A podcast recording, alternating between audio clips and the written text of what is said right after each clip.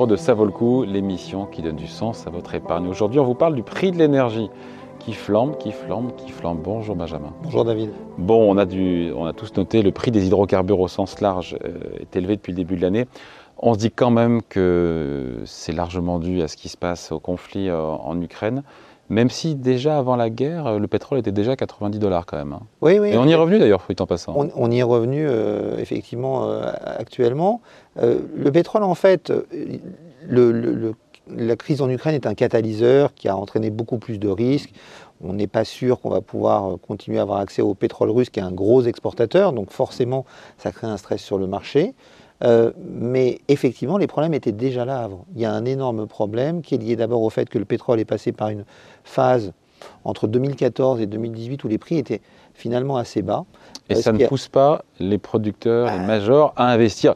On peut les comprendre aussi quand le prix est bas. Est-ce qu'on met des milliards d'euros ou de dollars Exactement, c'est c'est une vraie question. Donc ça, ça les a déjà poussés à réduire un peu leurs investissements. Or, il faut savoir que dans le pétrole, si vous ne faites rien, un puits de pétrole, tous les ans, il donne un peu moins de pétrole que l'année avant. Ça s'appelle la déplétion Mm. naturelle, à peu près 3 à 4% Donc il faut investir en permanence pour remplacer ça.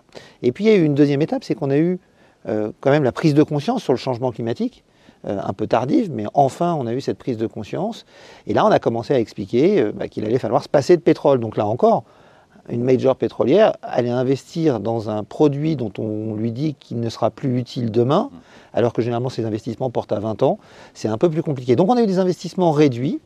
Or, la production naturellement baisse tous les ans si on ne fait rien. Et puis quand on est sorti de la crise du Covid, on n'a pas du tout revu notre mode de consommation. Et quand il y a eu la reprise économique post-Covid, euh, on est reparti avec les mêmes habitudes. Ouais. Et donc, on devrait cette année atteindre un nouveau record de consommation de pétrole. Mm. Donc, vous comprenez bien, David, que si d'un côté, on a une, une production qui est contrainte, et de l'autre, une, consomma- une consommation qui ne l'est pas, pire que ça, les gouvernements, pour des raisons sociales compréhensibles, hein, euh, subventionnent le prix du pétrole pour que les, les- gens puissent continuer à utiliser leur voiture. Donc ça retarde l'effet prix. Donc vous avez une consommation pétrolière qui n'est pas du tout limitée, sur laquelle on ne fait pas d'efforts, et une production qui est limitée. On sait comment ça se termine avec des prix qui sont durablement élevés. Ouais. Après, il y a beaucoup d'économistes qui nous disent que, voilà, que le pic d'inflation euh, est pas très loin, qu'on y est proche. Euh, et c'est vrai que les prix de l'énergie, globalement, se sont à peu près stabilisés. Je pense au pétrole, effectivement. hein. Mais alors, c'est- Euh, et donc voilà, et on se dit que c'est pas faux et qu'il faut arrêter de s'angoisser en disant que le pétrole va retourner à 150 dollars et que les énergies vont rester très chères puisque ça se stabilise. alors le problème, c'est que ça se stabilise. J'ai tout mélangé, hein, j'ai Mais, mélangé. ouais, euh, mais la question c'est à quel niveau ça se stabilise? Parce que si on prend l'exemple du gaz, l'exemple du gaz est, un très, est, est- est très bon. Aujourd'hui, on, on est en train euh, de se dire qu'on va réussir à passer l'hiver, même si on doit se passer du gaz russe. D'accord? Mais pour faire ça, on fait appel euh, à du gaz naturel liquéfié. Mm.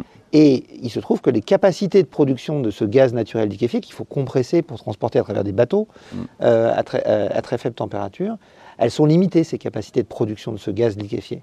Donc si on, a- si on accapare ce gaz, c'est qu'on l'enlève à quelqu'un d'autre, en l'occurrence les Asiatiques.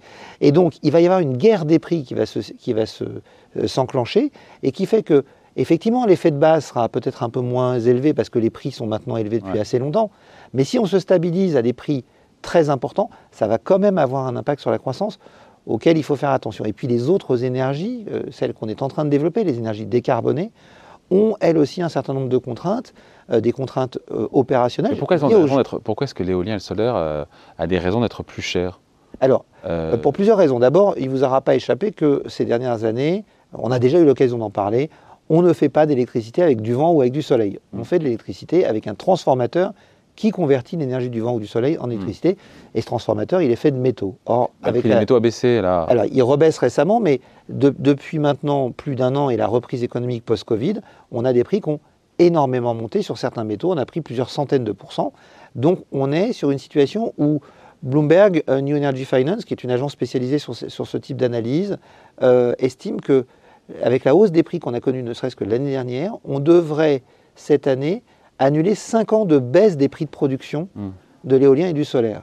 Dans le domaine Baisse des de prix liée à, à la production à grande échelle. Voilà, là, à la- euh, aux, économies d'échelle avec le Ouais. développement, la, la production de masse, euh, qui ont permis de Contrebalancée par la hausse des coûts des intrants. Exactement, de plus en plus. Et cette hausse des coûts des intrants, elle joue, sur euh, l'éolien et sur le solaire, mais elle rejaillit aussi sur d'autres secteurs d'activité. Aujourd'hui, il y a une énorme crainte euh, sur le secteur agricole. On a euh, le gaz est à la base aujourd'hui de la production d'hydrogène, qui est à la base lui-même de la production d'ammoniac qui sert à faire les engrais.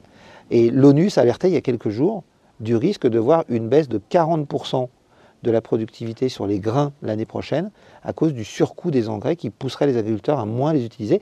On aurait là un vrai problème et potentiellement un problème d'appréciation des prix extrêmement important. Donc votre conviction, c'est qu'on n'est pas au bout de nos peines et qu'indépendamment de cette crise euh, énergétique actuelle liée au conflit, enfin, exacerbée par le conflit en, en Ukraine, les prix de l'énergie vont rester durablement, structurellement élevés. Ouais, si- vous vous metteriez devais- votre chemise là-dessus? Ouais, si je devais synthétiser, je dirais que euh, la transition énergétique va coûter très cher et va probablement être inflationniste. Mais ne pas faire cette transition énergétique nous coûtera encore plus cher au niveau financier, mais surtout au niveau humain.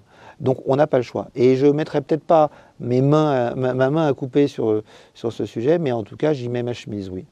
Hmm. J'y Même mets mon si, travail. ouais, même si, et même si, encore une fois, les- euh, il y a cette volonté en Europe de euh, décorréler le prix de l'électricité du gaz, puisqu'on sait que c'est aujourd'hui il y a un système de, de mode de calcul qui est basé sur l'unité marginale de production de gaz, qui est liée évidemment En fait, on a au- voulu au, rentrer ce- gaz russe. On a voulu rentrer ce, ce- ce- ce moyen, enfin cet élément central et stratégique qu'est l'énergie dans la concurrence. Et c'est pour ça qu'on est venu à cette méthodologie de calcul sur la base de la dernière unité appelée. Parce que le prix Euh, du gaz aux États-Unis n'est pas du tout à ce tarif-là. Je crois qu'il est 8 fois moins cher. Et alors il a, il a monté parce que comme on, imp- on a- on a- on importe beaucoup de gaz maintenant de- depuis les États-Unis, Oui. notamment du gaz naturel liquéfié, ça a fait monter les prix, mais il effectivement nous coûte il est moins moins cher, ou plus cher que le gaz russe, ce gaz, le, Ah, il le GNL américain? Le GNL, ça coûte plus cher, beaucoup plus cher. Euh, mais ce que je veux dire, c'est que donc, on a voulu rendre concurrentiel un marché qui est stratégique. Et là, je pense que ce n'était pas forcément la bonne direction. Du reste, on est en train de le, le réaliser, puisque en France, on parle de, pri- de privatiser, de nationaliser à EDF. Ouais. Et au- en Allemagne, ça se finira peut-être aussi comme ça, vu l'état euh, des opérateurs actuellement. Donc il y a eu des erreurs stratégiques dans, la, dans le, le fonctionnement, encore une fois, du, de, de la formation des prix Oui. sur le marché d'électricité, puis l'erreur stratégique aussi de l'Europe qui, euh, qui était un peu aussi un billet allemand de n'avoir pris comme fournisseur de gaz russe que, que la Russie, Oui. dont on est en train de s'affranchir à marche forcée. Ouais, et puis il y a, a d'autres points qu'on peut soulever, notamment le manque de, de cohérence et de cohésion dans les décisions d'évolution du, du- du système énergétique. Je m'explique, chacun dans son coin est en train de faire sa transition. Mais tous les pays européens sont connectés, interconnectés aujourd'hui pour leur marché énergétique, et notamment pour le marché de l'électricité qui sera le vecteur énergétique de la transition. Donc, faire chacun ses choses dans son coin en développant des énergies renouvelables qui sont généralement intermittentes comme le, comme le solaire ou l'éolien, et en fermant des capacités pilotables, comme les Belges le font par exemple Mm. en ce moment avec leur nucléaire ou les Allemands avec leur nucléaire, à un moment, ça veut dire que vous comptez sur les interconnexions. Mais si tout le monde fait ça dans son coin et se dit, je peux compter sur les interconnexions du voisin, à un moment, on va avoir un problème. Ce problème, il est déjà en train de se matérialiser. Avec l'été très chaud qu'on a connu, la Norvège a connu euh, un manque de précipitations. La Norvège est normalement le deuxième exportateur européen Ouais. d'électricité et a prévenu que cet hiver, il n'était pas certain qu'il pourrait, pourrait exporter de l'énergie. Donc le message pour vous, euh, c'est qu'il va falloir s'habituer à ce que l'énergie reste durablement chère. Oui. C'est ça votre message? Tout à fait. Et comme l'énergie est le sang de notre économie, c'est la base de, de toutes les transformations que nous faisons pour créer du, du- du PIB, pour créer de la croissance, eh bien, il faut en avoir conscience parce que c'est c'est un, un élément qu'on ne pourra pas éviter. La physique s'impose à nous. Et la physique fait qu'aujourd'hui, les transformations qu'on a besoin de faire vont faire que l'énergie va coûter globalement plus cher. Et L'explication finie. Benjamin Louvet. Merci Benjamin. Merci David. Et ça vaut le coup revient évidemment sur Boursorama la semaine prochaine.